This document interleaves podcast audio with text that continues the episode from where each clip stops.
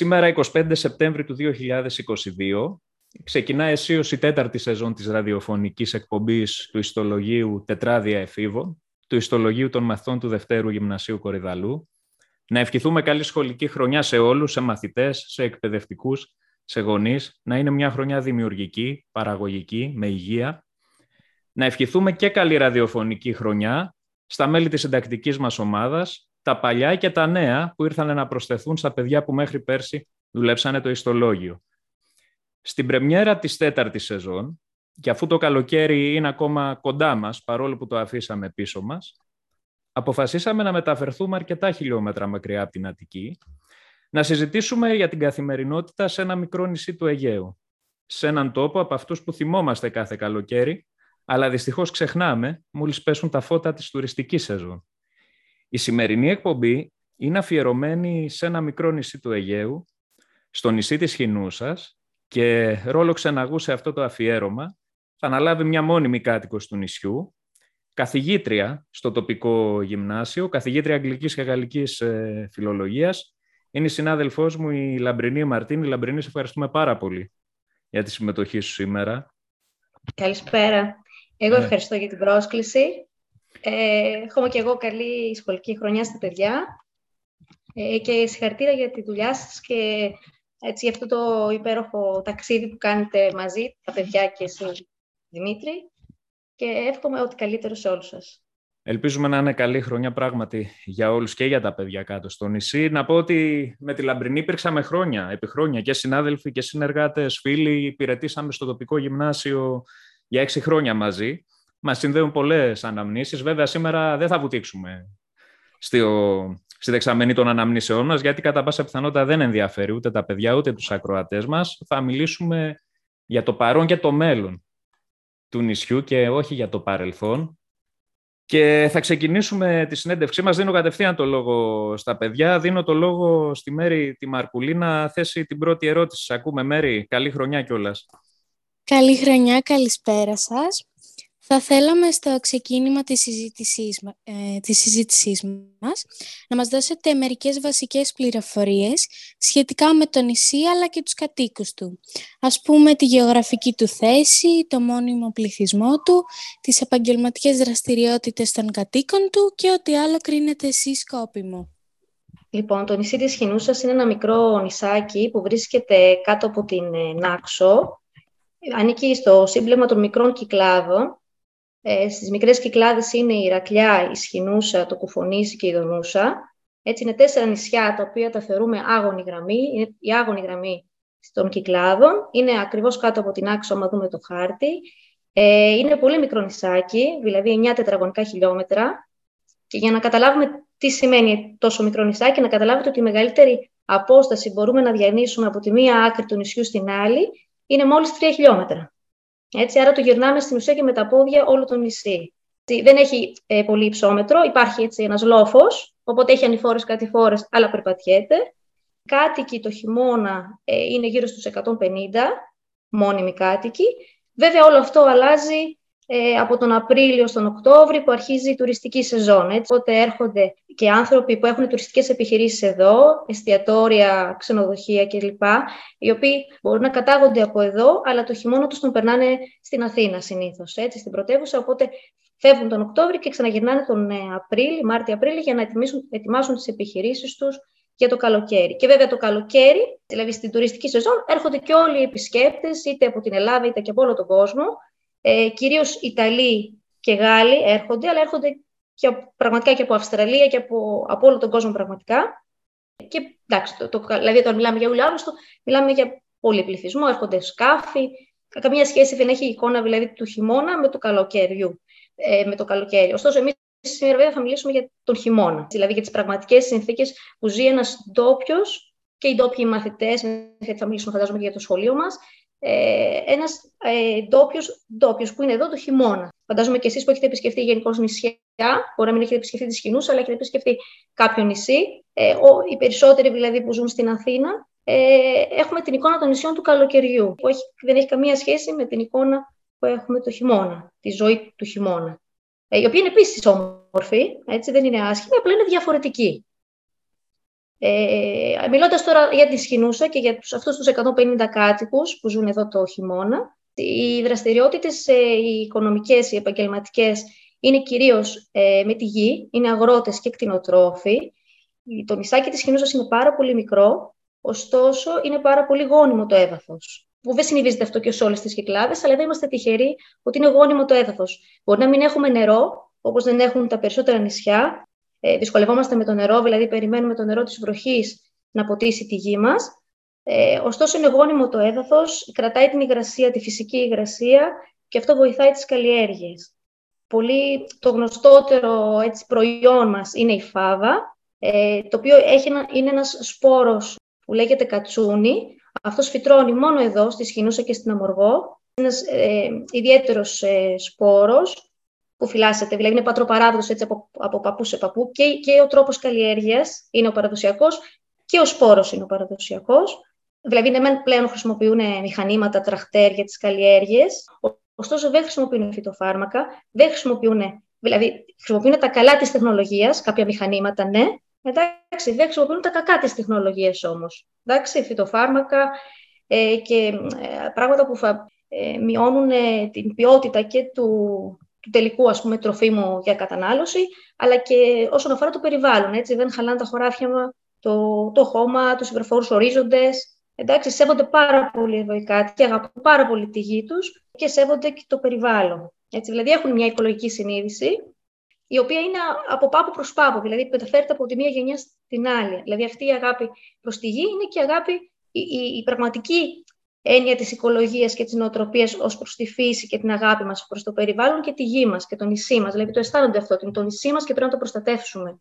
Και οπότε δεν, λένε, δεν, ε, για το βωμό του κέρδους έτσι, δεν θυσιάζουν τη γη τους, το χώμα τους, τη, το, το νησί τους. Εντάξει, κανείς δηλαδή, ενώ έχουν μια οικονομική απολαβή από τη φάβα, δεν τους ενδιαφέρει να βγάλουν μεγάλη ποσότητα ε, αν τους ενδιαφέρει να βγάλουν μεγάλη ποσότητα, αλλά εννοώ με τους φυσικό τρόπο. Δεν πρόκειται να το κάνουν με φάρμακα, με, με έξτρα πράγματα που θα βάλουν στη γη και θα χαλάσουν τις επόμενες γενιές. Έτσι, τη γη για τι επόμενε γενιές. Λοιπόν, από εκεί πέρα, πέρα από τη φάβα και κάποια. Ε, η φάβα είναι το βασικό προϊόν γιατί το, το παράγουν και, το, και πωλείται. ε, εντός Ελλάδος, ακόμα και εκτός Ελλάδος έχει βγει αυτός σαν προϊόν. Το διαφημίζουν και στις εκθέσεις και παντού και είναι περήφανοι οι για τη φάβα τους. Ε, από εκεί πέρα τα υπόλοιπα προϊόντα ε, είναι κυρίως για προσωπική χρήση εντός οικογένειας. Εντάξει, γιατί αφού είναι γόνιμο το έδαφος, ε, καλλιεργούν καθένα στον κήπο του. Εντάξει, από εκεί και πέρα υπάρχει και κτηνοτροφία, αντίστοιχα. Έχει, ε, υπάρχει μεγάλος αριθμός ε, και βοηδών και ε, αμνοπροβάτων, και για τα οποία επίσης ε, καλλιεργούν τα χωράφια για να δώσουν τροφή στα ζώα τους. Οπότε όταν αν έρθει κάποιος στο νησί το Φεβρουάριο μήνα, για παράδειγμα, ε, το νησί είναι καταπράσινο. Δεν έχει καμία σχέση με την ε, εικόνα που έχουμε όλοι εμείς του καλοκαιριού. Με, τη, με τις κυκλάδες και την ξεραίλα και αυτό το καφέ χρώμα που θα έχετε δει στις φωτογραφίες σε περίπτωση που δεν έχετε επισκεφτεί κυκλάδες.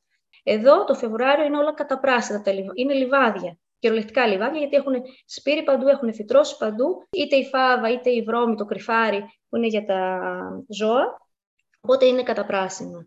Οπότε οι κύριες ασχολίες, έτσι για να, να τα πούμε συντομία, είναι ε, αγροτικά, κτηνοτροφικά και ο τουρισμός που πλέον κάθε χρόνο είστε όλο και περισσότερο και, και, και επιμηκύνεται, δηλαδή μεγαλώνει η τουριστική περίοδος. Και ανοίγει και προς το Μάιο και προς τον Οκτώβριο εννοούμε. Έτσι. Πιο παλιά ήταν μόνο Ιούλιος, Αύγουστος, σιγά σιγά αυξάνεται, αυξάνεται, αυξάνεται. Και αντίστοιχα αυξάνονται και λίγο τα καταλήμματα που υπάρχουν εδώ και τα εστιατόρια και τα ξενοδοχεία και τα καφέ, το πάντων, ό,τι χρειάζεται για να μπορέσει να υποστηρίξει τους επισκέπτες που έρχονται. Ε, ωστόσο, είναι ένα, παραγωγικό, ναι, είναι ένα παραγωγικό νησί, δηλαδή μόνιμοι κάτοικοι και χειμωνιάτικοι ασχολούνται με παραγωγικές δραστηριότητες, παραδοσιακές. Ναι, δεν στηρίζονται αποκλειστικά στον τουρισμό. Ο τουρισμός είναι ένα δεύτερο πράγμα που σιγά σιγά ναι. δίνει ένα έξτρα εισόδημα και σιγά σιγά χρόνο με το χρόνο αυξάνεται. Ε, αλλά δεν στηρίζονται σε αυτό αποκλειστικά. Κυρίως είναι αγρότες Ωραία. Πάμε λοιπόν να δούμε πλευρές αυτής της ζωής που μας περιέγραψε σε γενικές γραμμές. Να δούμε και για τον τουρισμό πρώτα απ' όλα. Γιατί εκεί κυρίως πάει το μυαλό μας όταν μιλάμε για νησιά. Την επόμενη ερώτηση θα τη θέσει ο Κωνσταντίνος ο Μπαλάσκας. Ακούμε Κωνσταντίνε. Καλησπέρα και από μένα. Εγώ θα ήθελα να θέσω μια ερώτηση για τις διακοπές που μπορεί να κάνει κανείς στο νησί. Επειδή μιλάμε για ένα νησί και όλα τα ελληνικά νησιά είναι συνδεδεμένα με τον τουρισμό και το καλοκαίρι πλησιάζει το τέλος του, θα θέλαμε να μάθουμε ποια είναι η φυσιογνωμία του νησιού στον τομέα του τουρισμού. Τι προσφέρει η Σχοινούσα στον επισκέπτη και τι είδο διακοπών μπορεί να αναμένει κανείς. Λοιπόν, ε, η Σχοινούσα, όπως ε, είπαμε, είναι ένα πολύ μικρό νησάκι, ε, πολύ συνδεδεμένο με την παράδοση, όπως ε, είπαμε και για τον τρόπο ζωής των τόπιων, έτσι ακριβώς είναι και αυτό που προσφέρουν στον επισκέπτη. Δηλαδή, εδώ δεν θα βρούμε οργανωμένες παραλίες, με ξαπλώστρες, με beach bar να βαράνε μουσική, ας πούμε. Εδώ θα βρούμε ησυχία, ηρεμία, θα βρούμε αλμυρίκια, ε, να στρώσουμε την ψάθα μας από κάτω, ε, θα βρούμε παραδοσιακά καφενεία, ε, εστιατόρια, όλα, ακόμα και τα σπίτια, όλα είναι εννοείται χτισμένα με το κυκλαδίτικο στυλ και οι οικοδομές εννοώ και το στυλ, αλλά και τα προϊόντα που θα προσφέρω ακόμα και στα εστιατόρια. Μπορεί να έχουμε προσθέσει ε, και πιο εξεζητημένες ε, συνταγές, ας πούμε, πιο γκουρμέ, έτσι, γιατί το θέλει, ας πούμε, και η μόδα, αν θέλετε, της εποχής, αλλά χωρίς να έχουμε ξεχάσει τα πατροπαράγοντα προϊόντα των κυκλάδων και της περιοχής ε, συγκεκριμένα. Ε, άρα, στην ουσία προσφέρει ησυχία, ε, προσφέρει πολύ παρεΐστικο, ε, παρεΐστικη ατμόσφαιρα και ακριβώς επειδή είναι πολύ μικρό το νησί, ε, θα βρούμε τους ίδιους και τους ίδιους ανθρώπους και το πρωί θα πάμε στην παραλία και το μεσημέρι θα πάμε στο εστιατόριο και το βράδυ που θα πάμε να πιούμε ξέρω, ένα ποτό οι άγνωστοι μεταξύ μας, ενώ δεν μιλάω για τους ντόπιους τώρα, ο τουρίστας με τον τουρίστα ή ο τουρίστας με τον ντόπιο, ε, γίνονται όλοι μια παρέα, γιατί ξαναβλέπουν τους ίδιους και τους ίδιους και νιώθουν ότι είμαστε όλοι μια παρέα και πολύ συχνά θα δούμε να στείνονται και γλέντια από το πουθενά, να χορεύουν οι άνθρωποι πραγματικά με την ψυχή τους, έτσι ακριβώς όπως ήταν τα παραδοσιακά γλέντια του παρελθόντος των παππούδων. Άρα δεν υπάρχει τίποτα έτσι στημένο, τίποτα πώς να το πούμε, ε, Ξεζητημένο. Ναι, και, δεν, και όλα ε, ε, ακολουθούν έτσι μια χαλαρότητα ε, και μια έτσι, ατμόσφαιρα φιλόξενη που την, την αισθάνονται, δηλαδή δεν αισθάνονται, το λένε συνέχεια δηλαδή οι επισκέπτες που έρχονται, ότι δεν αισθάνονται αυτό το ότι τους αντιμετωπίζουμε σαν τουρίστες, σαν πώς θα τους πάρουμε τα χρήματα, και το πρόσωπο τέλος πάντων του τουρίστα με το νησί. Υπάρχει μια οικειότητα που την αισθάνονται κατευθείαν, ακόμα και αν είναι άγνωστα, είναι και η πρώτη φορά που έρχονται στο νησί, αισθάνονται κατευθείαν πολύ οικία. Ε, όλοι με όλους, και με τους ντόπιους και μεταξύ τους οι τουρίστες. Έτσι γίνονται όλοι μια παρέα πολύ εύκολα εδώ. Τους, αυτό λένε όλοι ότι τους τραβάει πάρα πολύ σε αυτό το νησί. Η ατμόσφαιρα της οικειότητας, ε, το παρεΐστικο, η, η ησυχία, η χαλαρότητα και το παρεΐστικο έτσι, πνεύμα. Ε, το είδος του τουρισμού που αρχίζει να εκλείπει γενικά. Ε, και μάλλον όσοι έρχονται εδώ αυτό να ζητούν. Ε, και γι' αυτό ίσως και εδώ θα δείτε ακόμα και ε, το νησί, δηλαδή αυτό έχουν, έχει μείνει με τους χωματόδρομους, δηλαδή προσπαθούν να μείνει έτσι ακριβώς στο παραδοσιακό στυλ. Γι' αυτό δεν φτιάχνουμε beach bar, δεν φτιάχνουμε, ε, δεν ασφαλτοστώνονται οι δρόμοι. Έτσι, όλα είναι, δηλαδή πατάς το πόδι σου εδώ και νομίζεις ότι είσαι 50 χρόνια πίσω. Έτσι, ότι έχεις, έχεις πάει στο παρελθόν. Ναι, μια ιδιαίτερη ένα ιδιαίτερο κλίμα, το οποίο το έχω ζήσει και εγώ φυσικά όλα αυτά τα χρόνια στα οποία έζησα. Ε, να δούμε τώρα λίγο την άλλη πλευρά του νησιού. Ωραία η καλοκαιρινή. Μάρια, για θέσε όμως το ερώτημα σχετικά με το τι γίνεται όταν πέσουν οι προβολίες του τουρισμού. Γεια σας και από μένα. Ε, λοιπόν, επειδή γενικά όσοι κατοικούμε στις πόλεις, όταν ακούμε τη λέξη νησί, το μυαλό μας πηγαίνει στην καλοκαιρινή του όψη και ελάχιστοι σκέφτονται ότι τα νησιά έχουν και μια καθημερινότητα στη διάρκεια του χειμώνα. Ε, η ερώτησή μου λοιπόν είναι πώς περνάνε άραγε οι τόποι την καθημερινότητα σε ένα τόσο μικρό τόπο όταν, τόπο, όταν οι τουρίστες φύγουν και ο καιρός χειμωνιάς; Λοιπόν, ε, η αλήθεια είναι ότι πολλές δραστηριότητες δεν υπάρχουν. Ε, ας ξεκινήσουμε τώρα για τους ενήλικες και θα πάμε και στα παιδιά. Μάλλον για τους άντρες τα πράγματα είναι λίγο πιο εύκολα, θα έλεγα. Με την έννοια ότι οι δουλειές που προανέφερα, είναι, οι αγροτικές δουλειές, είναι κυρίως αντρικές δουλειές. Νομίζω μπορείτε να το καταλάβετε. Οπότε ε, οι άντρες έχουν τη δουλειά τους, ε, έχουν και το ψάρεμά τους, που είναι βασική έτσι, ασχολία ελεύθερου χρόνου, αν θέλετε, το ψάρεμα. Όχι ότι δεν πηγαίνουν και κάποιες γυναίκες, πηγαίνουν, αλλά νομίζω το καταλαβαίνουμε μόνο ότι είναι λίγο πιο αντρική έτσι, σαν δουλειά δουλειά, σαν δραστηριότητα δεν είναι δουλειά. Οι περισσότεροι δεν είναι ψαράδες, να διευκρινίσω. Όταν λέω για ψάρεμα δεν, το πάνε, δεν πάνε για δουλειά, το κάνουν για χόμπι. Ε, εντάξει. Ε, άρα πηγαίνουν στη δουλειά τους, μπορεί να είναι τα χωράφια που είπαμε, πηγαίνουν στο ψάρεμά τους, πηγαίνουν στο καφενείο του χωριού, μπορεί να παίξουν και τα χαρτιά τους ή να βρεθούν τέλος πάντων με τους ε, οικείους τους. Ε. Οι άντρες θα είναι λίγο πιο εύκολα. Για τις γυναίκες είναι λίγο πιο δύσκολο, γιατί οι γυναικείε δουλειές δεν υπάρχουν. Εντάξει, το καλοκαίρι υπάρχουν. Έτσι, είπαμε, υπάρχει δραστηριότητα, υπάρχουν εστιατόρια, υπάρχουν ξενοδοχεία, υπάρχουν πολλές δουλειές για να δουλέψουν. Άρα οι γυναίκες είναι λίγο πιο κλεισμένες μέσα. Και αυτό γενικώς προβλημάτιζε εδώ την κοινωνία. Ε, και με τη βοήθεια κάποιου χορηγού φτιάξανε ένα πολιτιστικό κέντρο ε, που απευθυνόταν κυρίως στο να γίνουν δραστηριότητες για τις γυναίκες και τα παιδιά. Ε, το οποίο το έχουμε καταφέρει σε γενικές γραμμές, με βοήθεια πάντα βέβαια χορηγών ή ΜΚΟ, όπως είναι η Άγωνη Γραμμή Γόνιμη και άλλοι και, άλλοι, και, και ιδιώτες ε, άνθρωποι. Ε, και γίνονται διάφορες δραστηριότητες τύπου σαν σεμινάρια κάθε χρόνο. Ε, ε, φτιάχτηκε ένα εγκυοπλαστείο, οπότε γίνονται μαθήματα εγκυοπλαστική, έχουν γίνει μαθήματα εργαλειού, ε, μαθήματα μαγειρικής, ε, μαθήματα να φτιάχνουμε κόσμημα, ε, διάφορα πράγματα που μπορούν να ενδιαφέρουν και έτσι μαζεύονται οι γυναίκες και κάνουν πράγματα. Βέβαια αυτό μπορεί να μην είναι σε καθημερινή βάση, είναι οπότε είναι το σεμινάριο, μπορεί να είναι σε εβδομαδιαία βάση.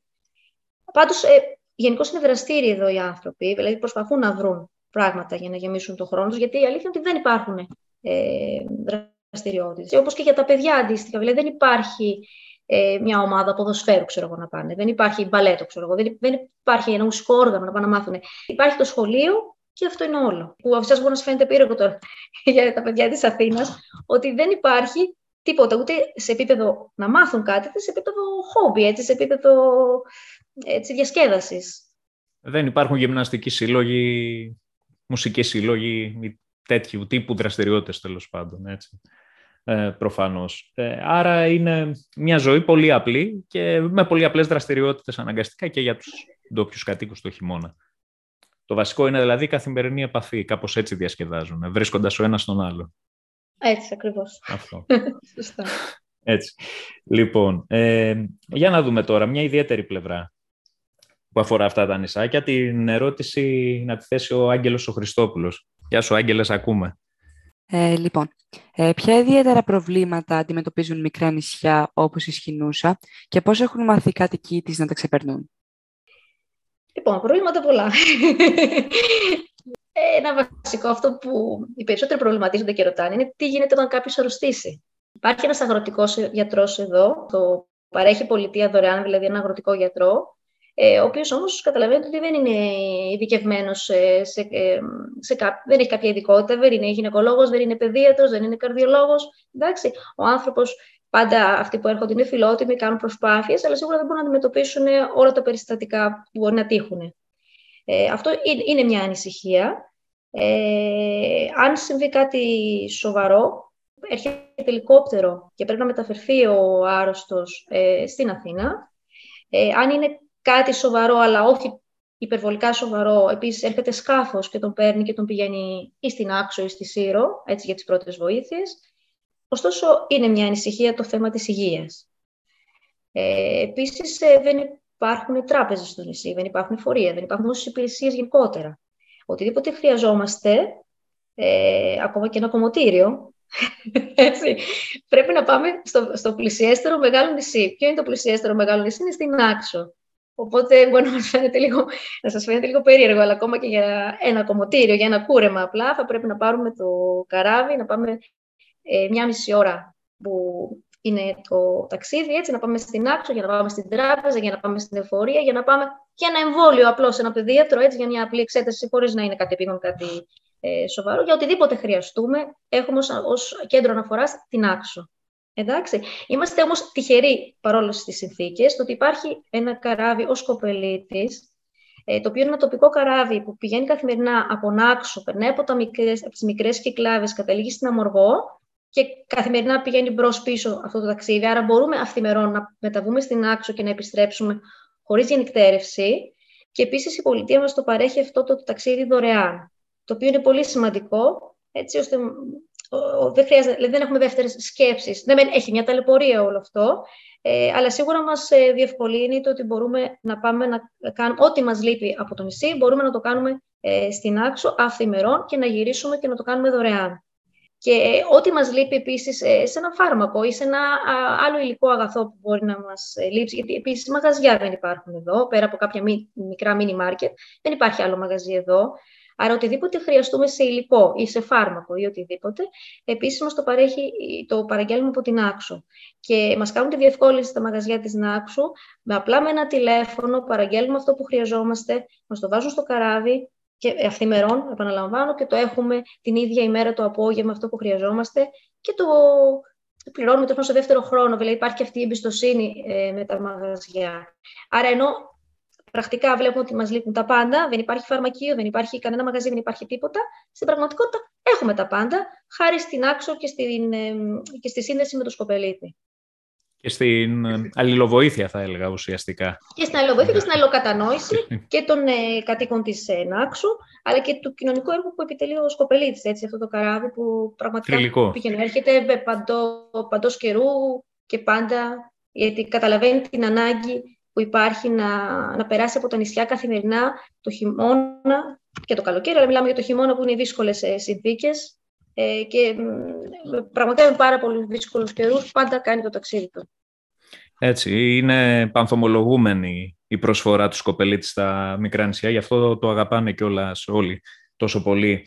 Ε, σε αυτό το σημείο που κλείνει και η πρώτη, ο πρώτος κύκλος ερωτήσεων που έχει να κάνει με την καθημερινότητα της ζωής ε, του νησιού, ας κάνουμε ένα μικρό διάλειμμα, ακούσουμε ένα τραγούδι και θα επανέλθουμε.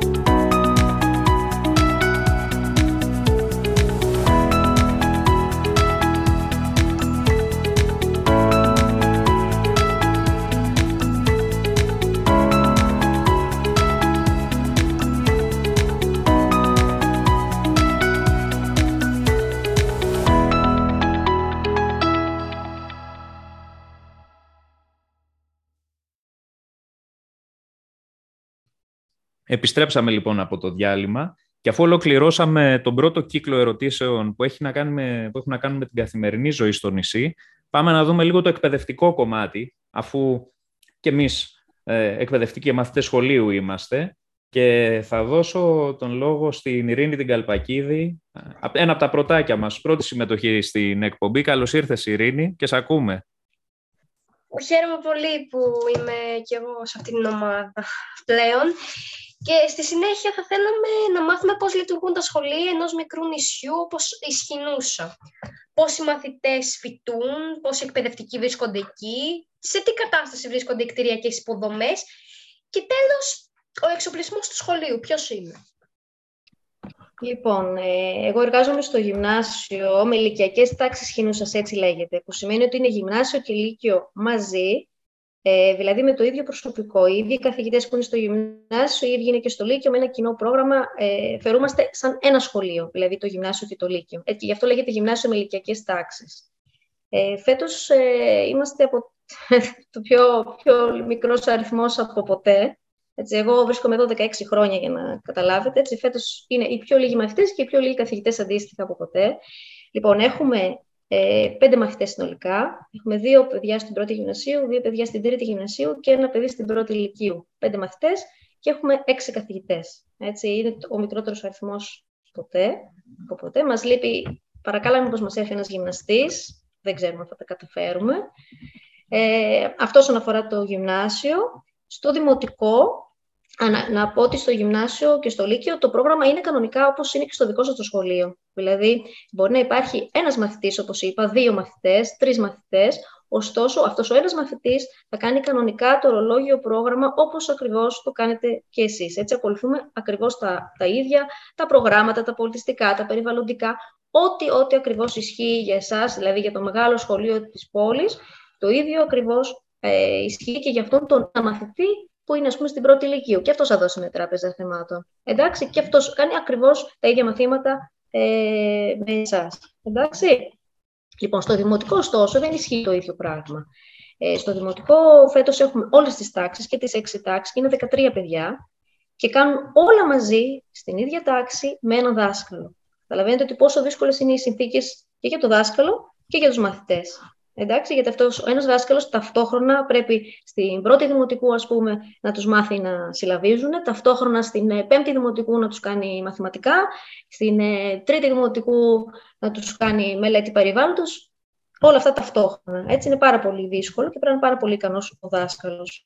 Ε, Φέτος, οπότε, έχουμε και στο δημοτικό δύο δασκάλους. Ένας είναι για το πρωινό τμήμα με όλα τα τμήματα μαζί, όπως σας είπα, και ένας για το ολοήμερο. Και στο νηπιαγωγείο υπάρχουν 8 παιδάκια, ε, με δύο νηπιαγωγούς, πάλι μία για το πρωινό και μία για το ολοήμερο. Ε, τα νούμερά μας για την πρωτοβάθμια θεωρούνται πολλά παιδάκια. Ε, το, σε σχέση με τα προηγούμενα χρόνια, δηλαδή, θεωρούνται πολλά αυτά τα 21 παιδιά που είναι στην πρωτοβάθμια, είναι πολλά παιδιά για τα δικά μας δεδομένα. Έτσι, είναι λίγα στη δευτεροβάθμια. Ε, όλα τα σχολεία, δηλαδή και το νηπιαγωγείο και το δημοτικό και το γυμνάσιο Λύκειος, στην ουσία είναι στο ίδιο κτίριο, με την κοινή αυλή. Έτσι, είμαστε όλοι μαζί, μία ομάδα, ε, με το κοινό προάβλιο χώρο. Το ένα διάλειμμα και όλα στο δεύτερο διάλειμμα, εκεί 10 παρα 10 με 10, είναι και κοινό διάλειμμα, δηλαδή είμαστε όλοι μαζί ταυτόχρονα στην αυλή. Και βλέπουμε ακριβώς πόσο ωραία είναι η συνύπαρξη των μικρών μαθητών με των μεγάλων. Ε, εδώ δεν έχουμε και θέματα bullying και όλα αυτά. Βλέπουμε πώς προστατεύουν οι μεγάλοι τους μικρούς. Ε, γιατί, βλέπουμε για, γιατί μιλάμε για μεγάλη απόκληση ηλικιών. Έτσι. Έχουμε το παιδί των 4 χρονών που είναι στο προνήπιο και το παιδί των 16-17 χρονών ξέρω εγώ, που μπορεί να είναι δευτέρα τρίτη ηλικίου. Ε, Παρ' όλα αυτά, ε, υπάρχει μια πολύ όμορφη συνύπαρξη όλων ε, μεταξύ μας. Οι χώροι του σχολείου, είπαμε, είναι κοινοί για όλους. Υπάρχει γενικώς μια ελευθερία. Δεν, δεν, υπάρχουν, ε, δεν κλειδώνουμε το σχολείο, δεν υπάρχουν κάγκελα στα, στα παράθυρα. Ο προάβλιος χώρος δεν κλειδώνει για απόγευμα. Βλέπουμε πέρας της λειτουργίας του σχολείου. Το σχολείο είναι εκεί, το προάβλιο του σχολείου είναι εκεί για να παίζουμε το απόγευμα. Είναι ανοιχτός χώρος, το θεωρούμε ότι είναι δικός μας, είναι πάρκο μας, είναι πλατεία μας. Το γήπεδο του μπάσκετ που υπάρχει εκεί, εκεί παίζουν το, το απόγευμα τα παιδιά. Έτσι, θεωρείται χώρος μας. Δηλαδή δεν, δεν υπάρχει αυτό έτσι το, το σχολείο και εμείς. Το σχολείο είμαστε εμείς, είναι η ζωή μας. Για όλους μας, δηλαδή, και για τους καθηγητές και για τους μαθητές, για τους ντόπιους, ε, για όλους. Θεωρείται είναι προέκταση της ζωής τους. Των παιδιών τα πηγαίνει συνέχεια εκεί. Από το πρωί στο βράδυ παίζουν εκεί σε αυτό το προάβλιο. Ε, δεν ξέρω αν με ρώτησες κάτι άλλο που δεν απάντησα. Ε, δεν ξέρω για τον εξοπλισμό ή για τις κτηριακές ε, υποδομές. Ε, εντάξει, η συντήρηση γενικώς είναι δύσκολη. Καταλαβαίνουμε ότι εδώ δεν υπάρχουν και οι αντίστοιχες ειδικότητες. Δηλαδή, δεν είναι δύσκολο να βρεις έναν ηλεκτρολόγο, έναν υδραυλικό, έναν ε, καυστηρατζή. Δεν ξέρω εγώ. Είναι, είναι δύσκολες συνθήκες. Από εξοπλισμό, ωστόσο, ε, είναι εξοπλισμένο καλά το σχολείο από υπολογιστές κτλ. Έχουμε και αρκετές δωρεές, η αλήθεια είναι εδώ ε, και από τις ΜΚΟ που περνάνε και όπως είναι η άγωνη γραμμή γόνιμη που τον έφερε και πριν, όπως είναι η σύμπλευση, η ομάδα Αιγαίου που είναι κάποιοι γιατροί που έρχονται με φουσκωτά και μας παρέχουν και τις ιατρικές τους ε, υπηρεσίες, αλλά κάθε φορά ρωτάνε τι χρειάζεται το σχολείο και μας το προσφέρουν. Ή και η Blue Star μας έχει δώσει κατά καιρούς διάφορα πράγματα, έτσι, η Blue Star είναι το καράβι έτσι, που μας ενώνει με τον Πειραιά ε, ακόμα και δεύτερης χρήσης υπολογιστές που αλλάξαν στα γραφεία τους, πήραν πιο μοντέρνο. Μια χαρά υπολογιστές ήταν. Από δεύτερης χρήση, από το να τους πετάξουν άνθρωποι, μας τους χαρίσανε και τις θέλαμε και μια χαρά. Ε, από εξοπλισμό είμαστε εντάξει. Παιδιά θέλουμε. Ε, ανθρώπινο δυναμικό χρειαζόμαστε. Αυτό, αυτό λείπει. Νομίζω τα παιδιά περισσότερο, ας πούμε, και από εκεί και πέρα όλα τα άλλα θα βρουν το δρόμο τους.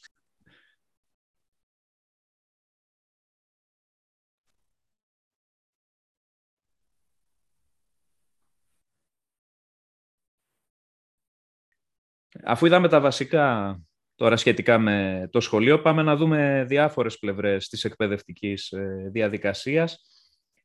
Πάμε, στα... πάμε στη Γεωργία τη Γεωργά να θέσει μια ερώτηση που έχει σχέση με τους εκπαιδευτικούς που διδάσκουν σε τέτοια νησιά. Σε ακούμε, Γεωργία. Με δεδομένο ότι ένα μικρό σχολείο έχει μεγάλες διαφορές σε σχέση με τα μεγάλα σχολεία της πόλης, ποιες είναι οι σημαντικότερες προκλήσεις που αντιμετωπίζει ένας εκπαιδευτικός που καλείται να δουλέψει σε ένα τέτοιο σχολείο;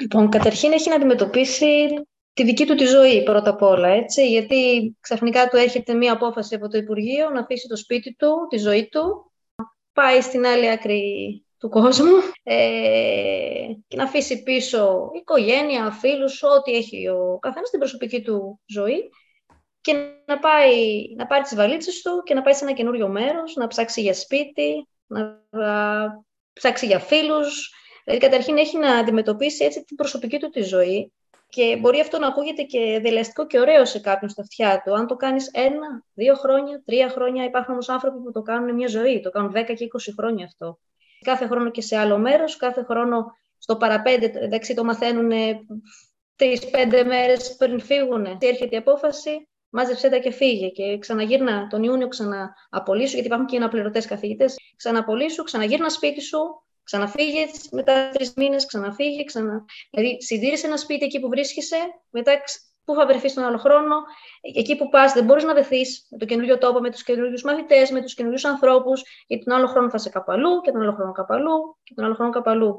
Άρα, καταρχήν, πρώτα απ' όλα έχει να αντιμετωπίσει αυτός ο άνθρωπος τη δική του τη ζωή, το, τα δικά του θέλω και τις δικές του τις ανάγκες.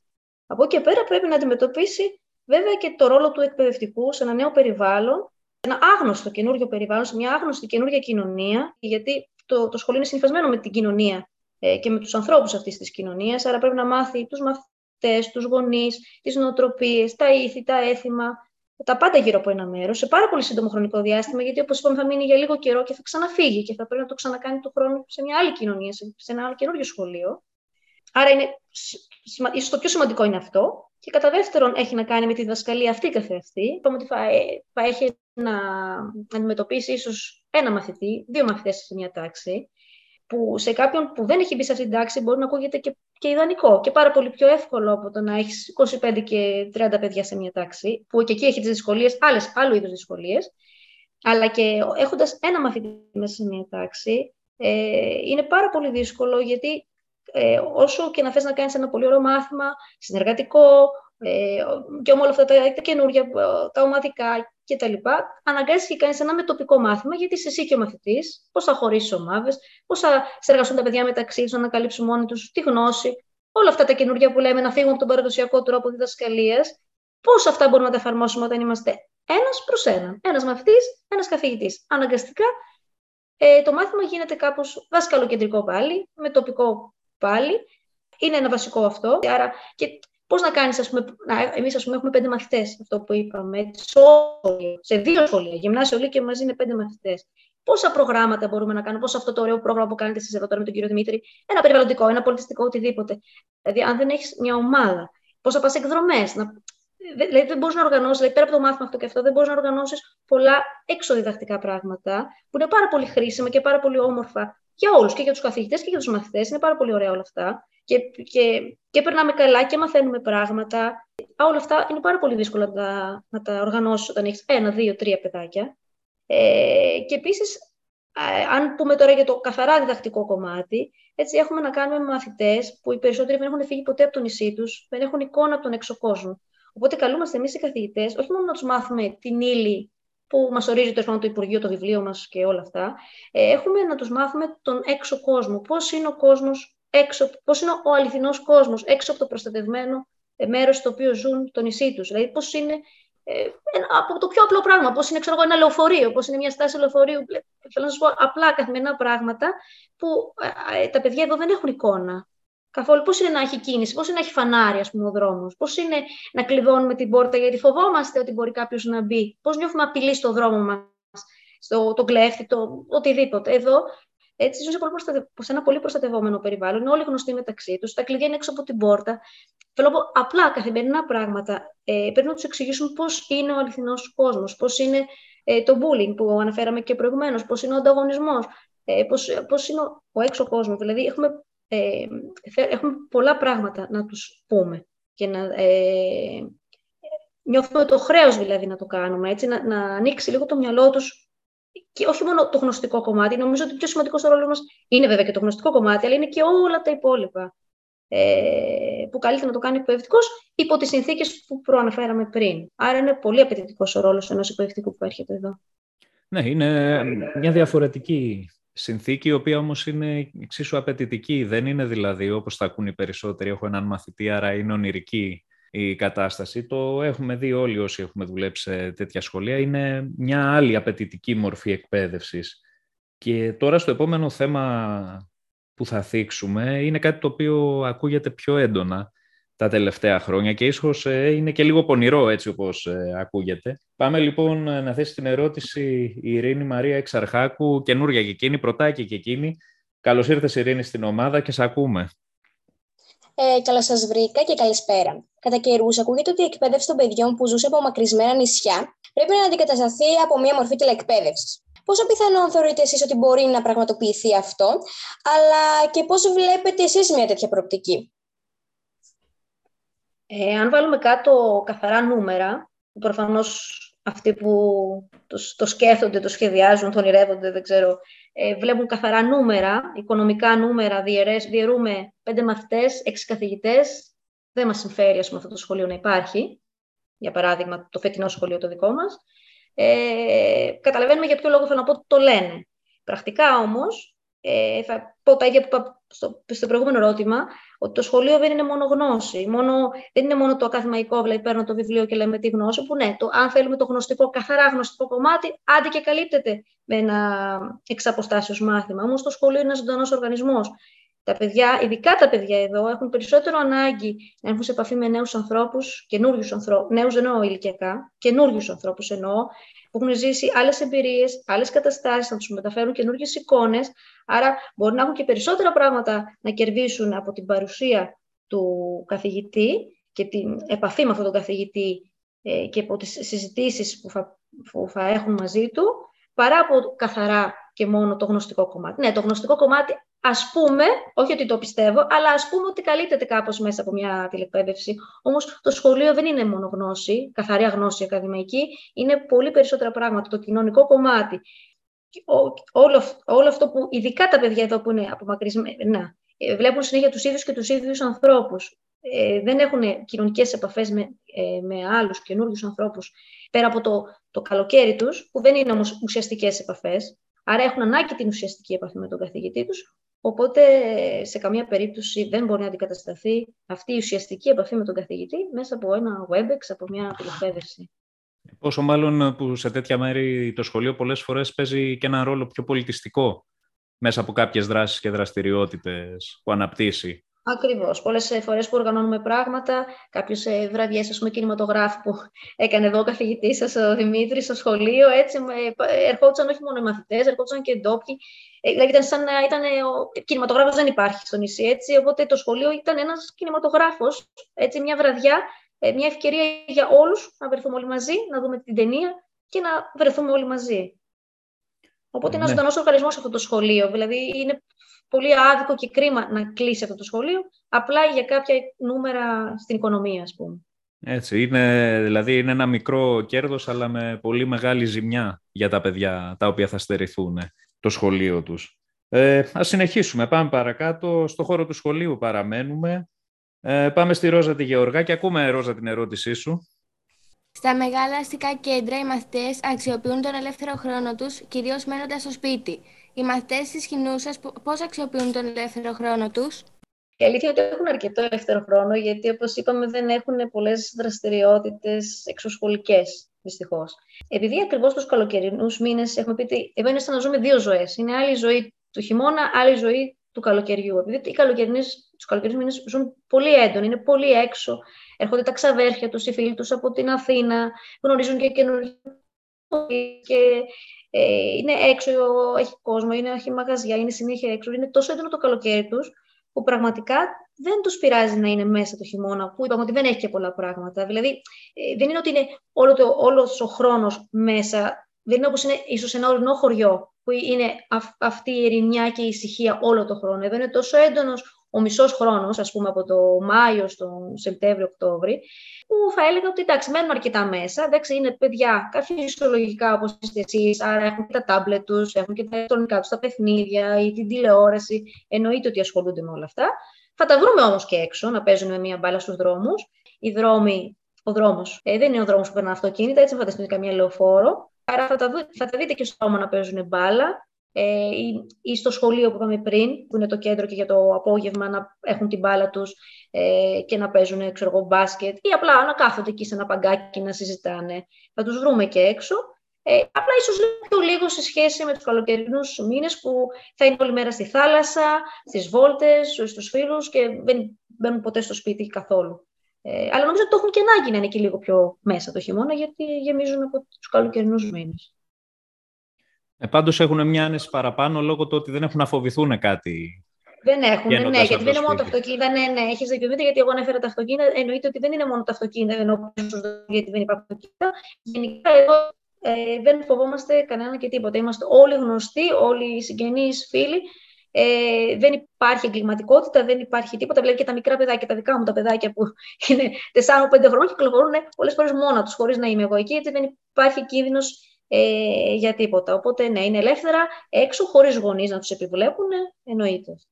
Έχουν δηλαδή αυτή την άνεση σε σχέση... Τα προτερήματα της ζωής εδώ, ναι. ναι. που δεν το αναφέραμε, ένα από τα μεγάλα προτερήματα της ζωής εδώ, επίσης είναι και αυτή η ελευθερία και η, έλλειψη, η ασφάλεια που αισθανόμαστε και τα παιδιά τα ίδια και οι γονείς πώς αισθάνονται για τα παιδιά τους, έτσι αισθανόμαστε ασφαλείς, δεν υπάρχει κανένας κίνδυνος. Και ε, έχουμε πιάσει αρκετά ζητήματα για το σχολείο. Πάμε λίγο στο πιο προσωπικό. Εύα και Δανάη, Εύα Μπουντοπούλου, Δανάη Μπράνιστε, κολλητές αυτοκόλλητες είναι μαζί και, στα, και στις διάφορες εκπομπές. Ε, θα θέσουν από κοινού μια ερώτηση με δύο σκέλη. Θα σας ακούμε, κορίτσια. Γεια σας. Γεια σας, γεια σας. Ε, λοιπόν, η ερώτηση είναι πως δουλεύετε περισσότερο από 10 χρόνια σε αυτό το σχολείο, οπότε έχετε δει το σχολείο σε διαφορετικές χρονικές περιόδους κοιτώντας προς το μέλλον, τι διαφορετικό ή τι περισσότερο θα επιθυμούσατε να πετύχει το γυμνάσιο της Χινούσας. Και επίσης, τι θα ζητούσατε από την ελληνική πολιτεία για τα σχολεία α, των απομακρυσμένων περιοχών; Ε, σίγουρα θα ήθελα να έχει περισσότερους μαθητές πρώτα απ' όλα, γιατί έχω, ε, το να έχει περισσότερους μαθητές θα έχει και περισσότερους καθηγητές και γενικότερα περισσότερη ροή, περισσότερα προγράμματα, όλα αυτά που συζητήσαμε. Ε, για να έχει βέβαια περισσότερους μαθητές, σημαίνει ότι θα πρέπει να έχει περισσότερες οικογένειες στο νησί. Για να έχει περισσότερες οικογένειες στο νησί, άρα χρειάζεται τη στήριξη της πολιτείας. Δηλαδή, όλα αυτά είναι αλληλένδετα ε, στο τι προσφέρει το κράτος, όχι μόνο στο σχολείο αυτό, καθε αυτό, αλλά τι προσφέρει σε έναν τόπιο, τι κίνητρο δίνει σε μια νέα οικογένεια, σε ένα νέο ζευγάρι, ντόπιο ή μη ντόπιον, του να έρθει να εγκατασταθεί εδώ. Ε, άρα όλο αυτό ξεκινάει από πολύ μακριά. Δηλαδή, είναι μια μεγάλη συζήτηση όλο αυτό. Πώς μπορούμε να δώσουμε κίνητρα στο να έρθουν άνθρωποι να μείνουν εδώ. Ε, οπότε και πώς να κάνουν παιδιά και πώς να αυξηθούν τα παιδιά στο σχολείο. Ε, άρα, σίγουρα όνειρο θα ήταν να γίνει. Εγώ όταν πρώτο ήρθα, όχι όταν πάλι ένα τεράστιο σχολείο, αλλά είχε 20-30 παιδιά, τώρα είναι 5. Ε, άρα θα ήθελα να ξαναείνε πολλά τα παιδιά εδώ. Και σίγουρα, όντας πολλά τα παιδιά, να γίνουν και πολλά προγράμματα, να γίνουν και πολλές εξοδακτικές έτσι, δραστηριότητες, δηλαδή να έχουν τα παιδιά να κάνουν πολλά πράγματα, να έχουν κίνητρα τα παιδιά να μάθουν, έτσι, να αυξηθεί έτσι, η φιλομάθειά τους. Ε, και αντίστοιχο όλο αυτό φέρνει επίσης και επιτυχίες αργότερα στο να πάνε σε ένα πανεπιστήμιο, όχι απλά πανεπιστήμιο, είναι ένα ιέκτο, να σπουδάσουν, να μάθουν μια τέχνη ή ό,τι επιλέξει ο καθένας και να φύγουν από εδώ, δηλαδή να σταθούν τα πόδια, να μάθουν πέντε πράγματα και αν θέλουν να επιστρέψουν, ας επιστρέψουν πίσω στο νησί τους. Ε, πλέον όμως με νέες γνώσεις, με πιο ανοιχτά μυαλά, έτσι, σε σχέση με τους ε, δικούς οπότε θα βελτιώσουν είτε την επιχείρηση των γονιών τους, αφού θα έχουν έτσι, εξελιχθεί, έτσι, θα το εξελίξουν άρα αυτό που κάνουν, ή θα κάνουν μια καινούργια επιχείρηση ή κάτι άλλο, ένα καινούργιο αντικείμενο που μπορεί να ασχοληθούν, ή να παραμείνουν στον τόπο που θα πάνε, να έχουν την επιλογή.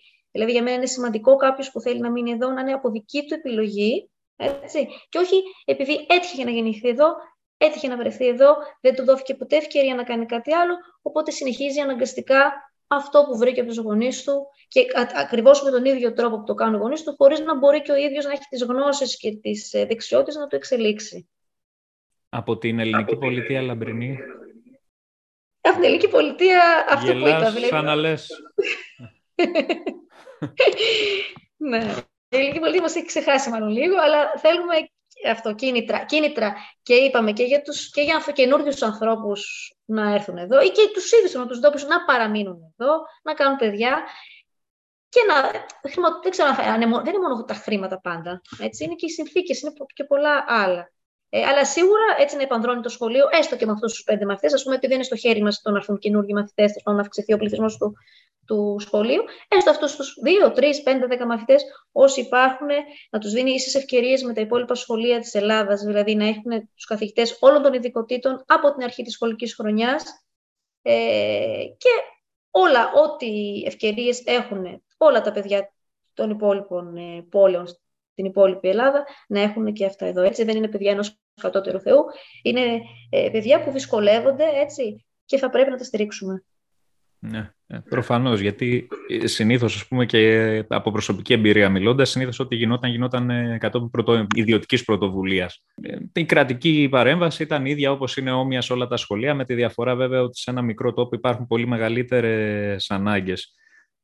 Και νομίζω ότι καλύψαμε σε μεγάλο βαθμό το θέμα της εκπαίδευσης.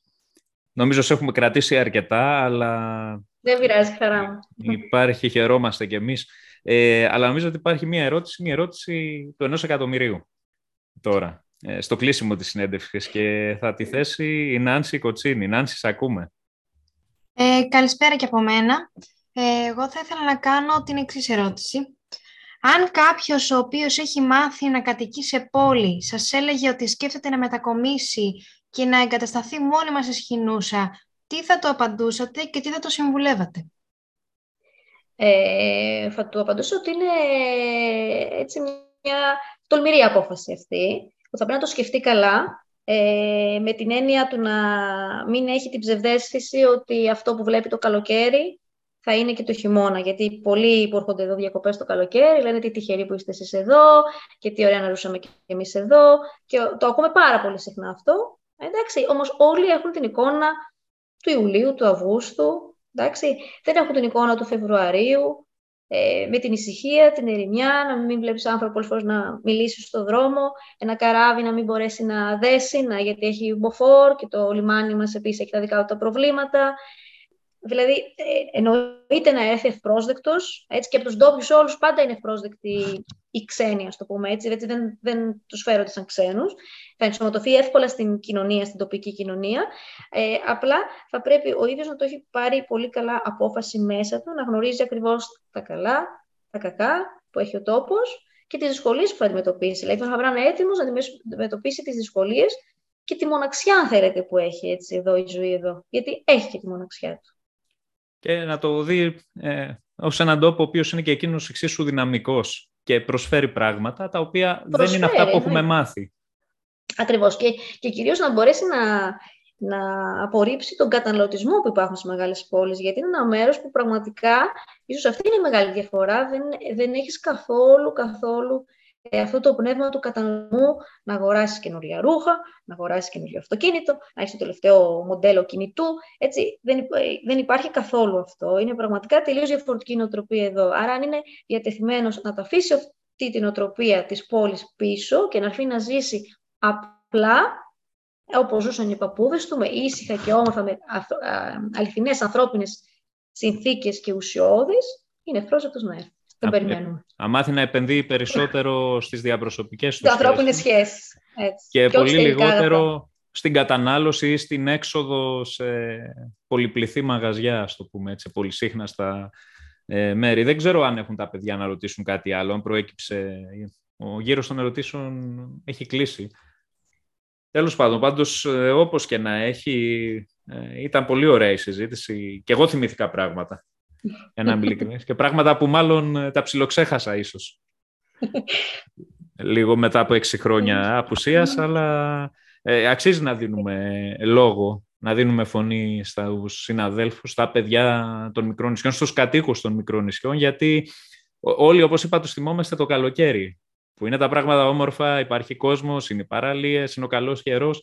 Το χειμώνα όμως ζουν άνθρωποι εκεί πέρα οι οποίοι έχουν να αντιμετωπίσουν μια ιδιαίτερη ζωή πόσο γοητευτική και αν είναι, έχει και τα προβλήματά της. Και πολλές φορές τα αντιμετωπίζουν μόνοι τους. Ευχαριστώ πάρα πολύ, Λαμπρίνη, για τη συμμετοχή. Εγώ ευχαριστώ. Ήταν πάρα πολύ ωραία. Θα ήταν, πολύ. θα ήταν πολύ ωραία αν κάποια στιγμή, δεν ξέρω αν κάνετε ακόμα εκδρομές, κάνετε πολύμερες.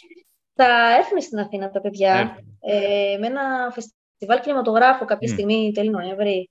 Είναι και καλεσμένοι, ας πούμε, ενώ πληρωμένα όλα τα έξοδα. Ε, και θα έρθουν το τέλη Νοέμβρη, νομίζω. Δεν το ξέρω ακριβώς το, αλλά σκοπεύουν να έρθουν. Δεν, δεν θα συνοδεύσεις εσύ να υποθέσω. Όχι. Όχι. Εγώ δύσκολα πια. Λίγο δύσκολο, ναι, ε, βέβαια. Ε, Πάντως ε, είναι ανοιχτή πρόσκληση. Αν τα παιδιά έρθουν στην Αθήνα, ας περάσουν και από το σχολείο, αν θέλουν, να γνωρίσουν ε, τους συμμαθητές τους. Ευχαριστούμε πολύ. Έτσι. Ε, και ελπίζω να τα ξαναπούμε κάποια στιγμή. Ε, ίσως μαζί με τα παιδιά. Εντάξει. Χαρά μας θα είναι. Θα μπορούσαμε να το κάνουμε, ναι θα μπορούσαμε να το κάνουμε, αρκεί λίγο να ξεπεράσουν τα παιδιά το... Ε, αυτό είναι το αίσθημα της ντροπής όταν συναντάνε συνομιλίκους που δεν τους γνωρίζουν και ειδικά μέσα από μέσα πλατφόρμες ε, τηλεπικοινωνίας οι οποίες ε, δεν βοηθάνε την προσωπική... Ε, σιγά σιγά συνηθίζουμε όμως, είναι η νέα πραγματικότητα. Ε, ακριβώς αυτό, ακριβώς. Ε, κάπου εδώ λοιπόν τελειώνει και το πρώτο επεισόδιο για τη φετινή τέταρτη σεζόν. Ιδέες έχουμε πολλές, ε, θα συνεχίσουμε. Νομίζω ότι μπορεί να έχουμε επεισόδιο και την επόμενη εβδομάδα, αυτή τη φορά όχι με συνέντευξη, αλλά συζητώντας κάποιο θέμα μεταξύ μας. Ε, όπως και να έχει, καλή σχολική χρονιά ξανά, καλή ραδιοφωνική χρονιά. Ε, την αγάπη μου και τις ευχές μου σε όλους τους κατοίκους της κοινού σας και στα παιδιά της. Ευχαριστούμε ε, πολύ. Ευχαριστούμε Ελπίζω να τα πούμε κάποια στιγμή. Μας θυμήσατε με την πρώτη σας εκπομπή. Καλή συνέχεια, καλή δύναμη και στα παιδιά και σε σένα. Και, θα τα χρονιά σε όλους. Έτσι, και θα τα ξαναπούμε με όλους.